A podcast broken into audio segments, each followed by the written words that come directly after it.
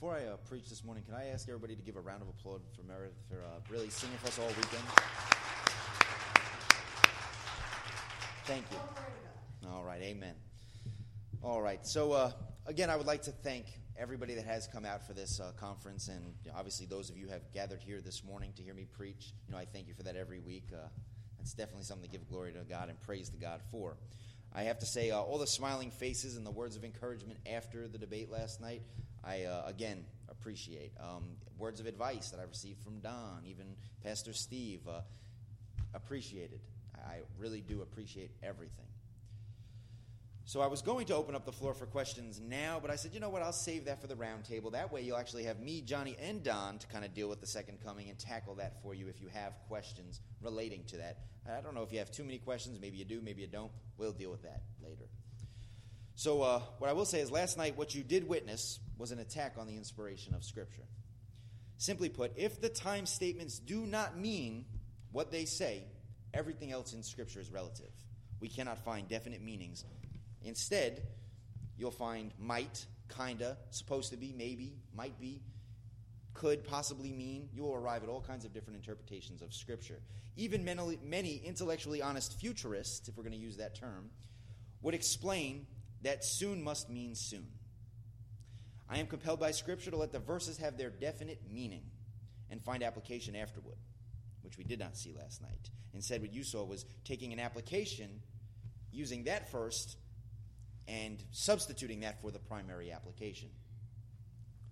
I have included a quote unquote futurist article in your bulletins this morning, and this will support the idea that even futurists agree that time statements must be taken serious, and therefore, what you witnessed last night was disheartening and discrediting to the position that was represented. Matter of fact, I will turn to one of the quotes in this article I gave you, and it says very clearly Again, this is a futurist article. What it will go to show you is that what people will do in debates and discussions about time statements is they will try everything they can to stretch, squeeze, push away, ignore what the time statement actually means.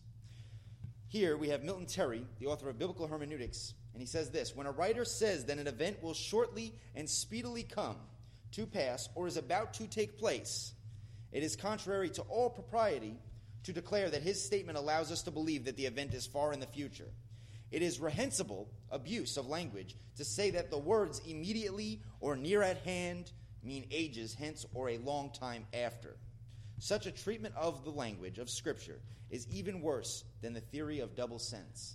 So you actually seen both of those represented last night. You've seen double sense, that every Scripture means two things, a bifold interpretation, and you've seen what we'd call elasticizing time text, you know, really just stretching them to all they can be.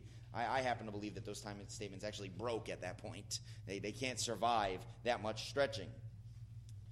So, New Heavens and New Earth was mocked last night. Well, Dr. John Brown has said this A person at all familiar with the phraseology of the Old Testament scriptures knows that the dissolution of the Mosaic economy and the establishment of the Christian is often spoke of as removing the old heavens and old earth, the creation of a new heavens and a new earth the period of the close of the one dispensation and the commencement of another is often is spoken of as the last days, the end of the world, as if described as by the shaking of the earth, as heaven and as heavens should lead to the removal of all things which were shaken. And you see this in Haggai chapter 2 verse 6 and Hebrews chapter 14 verses 26 through 27. The beloved Prince of Preachers, Charles Spurgeon noted, "Did you ever regret the absence of burnt offering?" or the red heifer, or the sacrifices and rites of the Jews? Did you ever pine for the Feast of Tabernacles, or the dedication? No, because these were like the old heaven and old earth. To the Jewish believers, they have passed away, and we now live under a new heaven and a new earth as far as the dispensation of divine teaching is concerned. The substance has come, the shadow has gone, and we remember it no more. I don't think any of you remember pining for Feast of Tabernacles, correct? Okay. Or Josephus himself, a first century Jew, when Moses distinguished the tabernacle into three parts and allowed two of them to the priest as a place accessible to the common, he denoted the land and the sea, these being of general access to all, but he set apart the third division for God because heaven is inaccessible to God. So is inaccessible to man. That's a, I think that's that's not a correct quote there. Uh, so you see me saying heaven and earth, and the, new, the old heaven and old earth has passed away, and the new heaven and new earth is here, is not new to me. It's not new to preterism. It's simply what the Scripture teaches. The sad reality is, many do not seek to understand the primary meaning of Scripture and who they were written to. If we properly utilize this concept called audience relevance, what the Scriptures mean to its primary audience, a bunch of first century Jews, remember, Jesus says, I have come to the lost sheep of Israel. We must do this before we arrive at our application to us today. I'm not taking your Bible out of your hand, I promise. Not saying it has no meaning to you. What I'm saying is you must know what it means to the person it was written to first, and then find application in that. If we do this, we can better understand what's being conveyed. What I did see through the debate was a failure of Pastor Bruce to understand covenant transition, or quite simply, what life was like for the Jews under law. Quite important when you realize that it was to the lost sheep of Israel that Jesus had come. By his own words in Matthew chapter 15, verse 24, he says, I have come for none other than the lost sheep of Israel. Truly, if we put ourselves into the shoes of those that lived under law, we can begin to appreciate what it means to be redeemed from law. None of us here have been under every jot and tittle of the law, therefore, we don't understand the tears, sorrow, death, crying and mourning, groaning that it was like to be under law. From sin and death that was produced by the law. 2 Corinthians chapter 3 verse 7 refers to it as the ministration of death. Instead of understanding this, we have built up our own fantasy world. Many have, not us here, or not some of us. I don't know everybody here. So, uh, instead of understanding this, we've built up our own version of what we're going to be saved from. Our own preconceived concepts, which you've heard many times last night, presuppositions, our own ideas, as you've seen represented last night. And then we arrive at this but is this it? Is this all there is? Am I doomed to a life of physical death and sorrow and pain? You are not doomed to life under the ministration of death.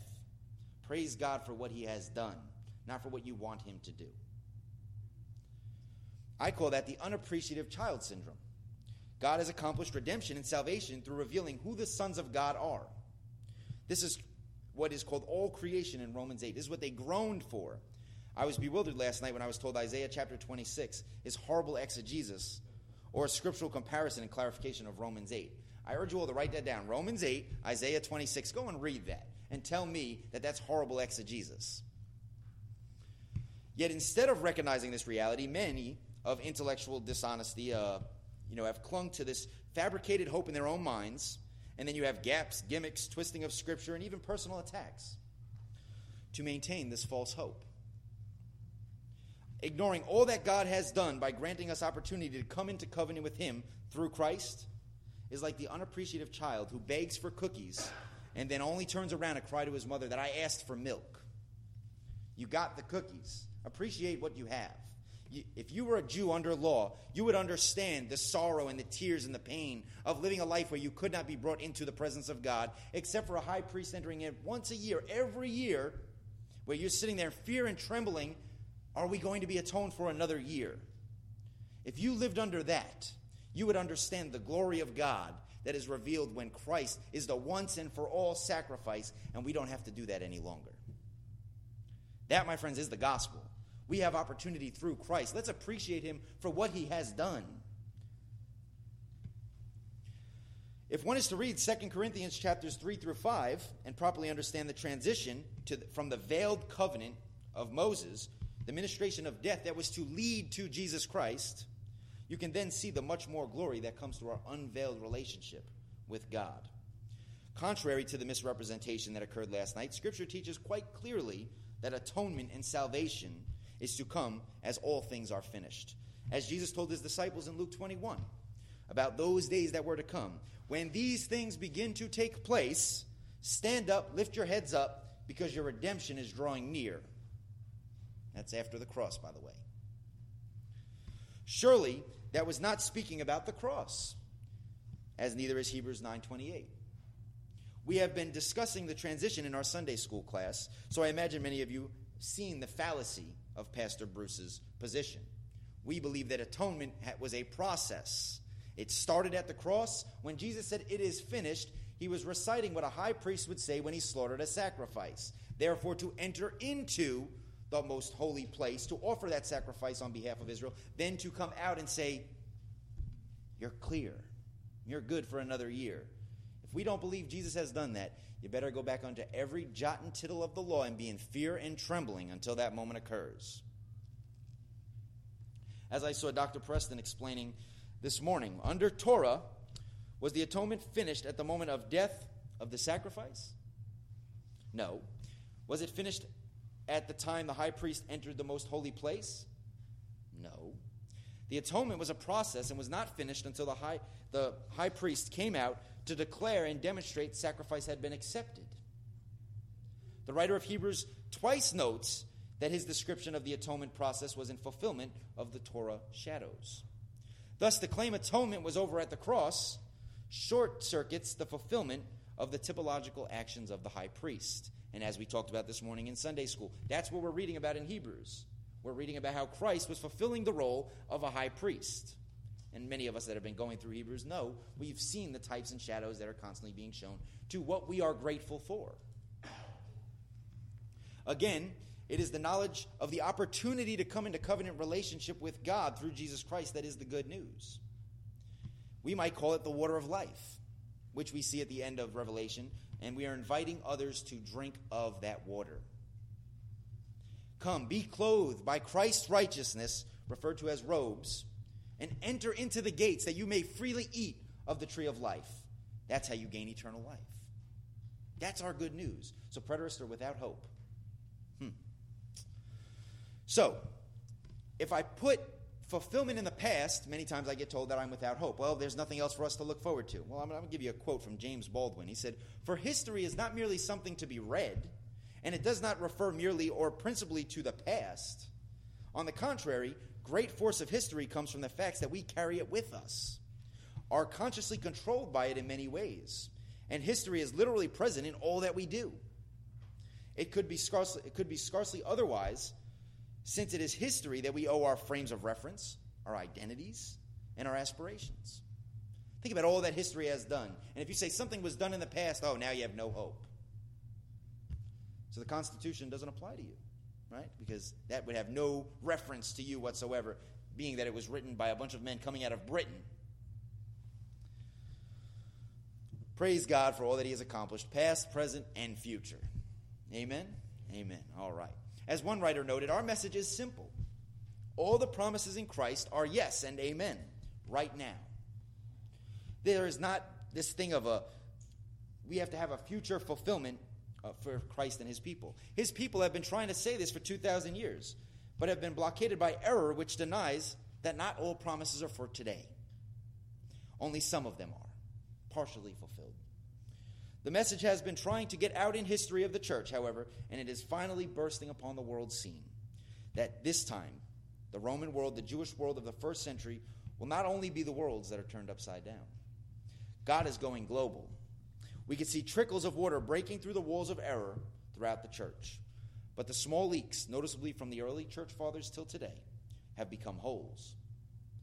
The walls are giving, the water of life for the church is pushing and water has already leaked beyond the walls. Those of us that have been participating in Monday night Bible study, we've seen those holes. We've seen the gaps in the wall, how it just didn't seem to make sense in history. They have all these questions, and, you know, contrary to what was said last night, uh, you can find dispensationalism in the early church. They might not have called that dispensationalism, but I'm sure those that participate Monday night would agree. We clearly see that issue with that thousand year stuff happening and that tr- the dichotomy of Israel and the church well alive in the early church. It is we who offer true optimism, the preterists that offer true optimism. Not only do we set out to defend the words of Christ and the inspiration of Scripture, you know, soon means soon, at hand means at hand. You know, I just like to take the terms for what they mean. We also offer a true and reasonable gospel. The real reason the influence of secular unbelief is so widespread in our day is because Christians are failing to present the Bible in its own context and offer a true and reasonable gospel. I believe Glenn Hill's charge applies very well to the generation today. Think, Christians, think. When will we begin to hold our preachers and prophets accountable for what they say and what they write? It is high time the mass of Christianity stood up and said, Enough is enough. And also, uh, just a, a, quick plug here you can get uh, Glenn Hill's book in the hallway. Uh, he deals with the great dilemma of Christ coming or not. Amen. I think it's time for Christians to really stand up and defend the Bible. I must be a bad guy, huh?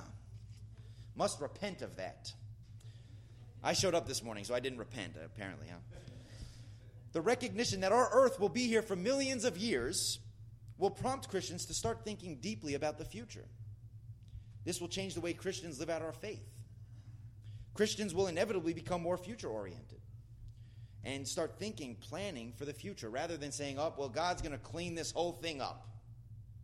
We have to rely on the body of Christ until Christ is formed in you. That's what the scriptures say. That's what they were waiting for in that century. They weren't waiting for a bodily return of Jesus, they were waiting for him to be fulfilled in his church. You want a physical manifestation? Look around.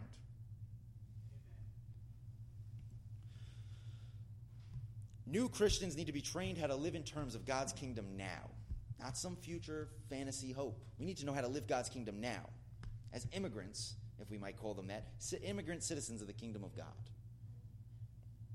As Christians accept preterism in the future, they will be in a position to show the liberal, the atheist, the Muslim, the unbelievers, what Jesus predicted did indeed come true. One of the greatest apologetics for the church. Boy, have we missed that one. We've just missed out on that great apologetic of what Christ said he accomplished. Preterism turns the most common arguments against Christianity into evidence for Christianity. Which will be more effective in the long run? You ask yourself. Keep waiting. Keep waiting. A Christianity that boldly proclaims its own self refutation, or a Christianity that provides an intellectual stimulating moment where you can actually say, This makes sense. I mean, you can go back to a, you know, your own self-refutation. You know, he, well, Jesus kind of, sort of, did maybe accomplish something here, maybe, probably. Doesn't work for me. Doesn't work for me. I believe that the church fathers, as I quoted R.C. Sproul last night, I believe that church fathers could have gotten it wrong. I believe theologians today could have it wrong. Pastors could have it wrong. I believe I could have it wrong on many points. But I do not believe that Jesus and the apostles had anything wrong. Otherwise, uh, you know, just throw it out. Doesn't make sense. Can't read it. There's no real advice for us. We can't get any practical information because all of it's relative. As we continue to defend the faith and offer a true and reasonable faith, we can truly heal the nations. I believe that. I come up here week after week and tell you that. I believe that. I'll end with this point that we mentioned at our Bible study yesterday. What are we going to do when a Muslim or a Jehovah's Witness or various other naysayers come to us and question the validity of who Christ is, what are we going to say to them? When they speak their claims against who Christ is, his deity, as Joe Daniels presented on Friday night, what are we going to do when these people come? Are we able to offer a response? I believe having an answer and being able to stand upon the foundation of Scripture however shocking it might be to those who fabricate a new hope, is essential to being a Christian and how we revere Christ as Lord. In 2 Peter chapter 3 verse 15 it says, "But sanctify Christ as Lord in your hearts. Always be ready to make a defense to everyone who asks you to give an account for the hope that is in you, yet with gentleness and reverence." Are we able to do that? Did Jesus fulfill what he said he was going to fulfill. That's it. Thank you.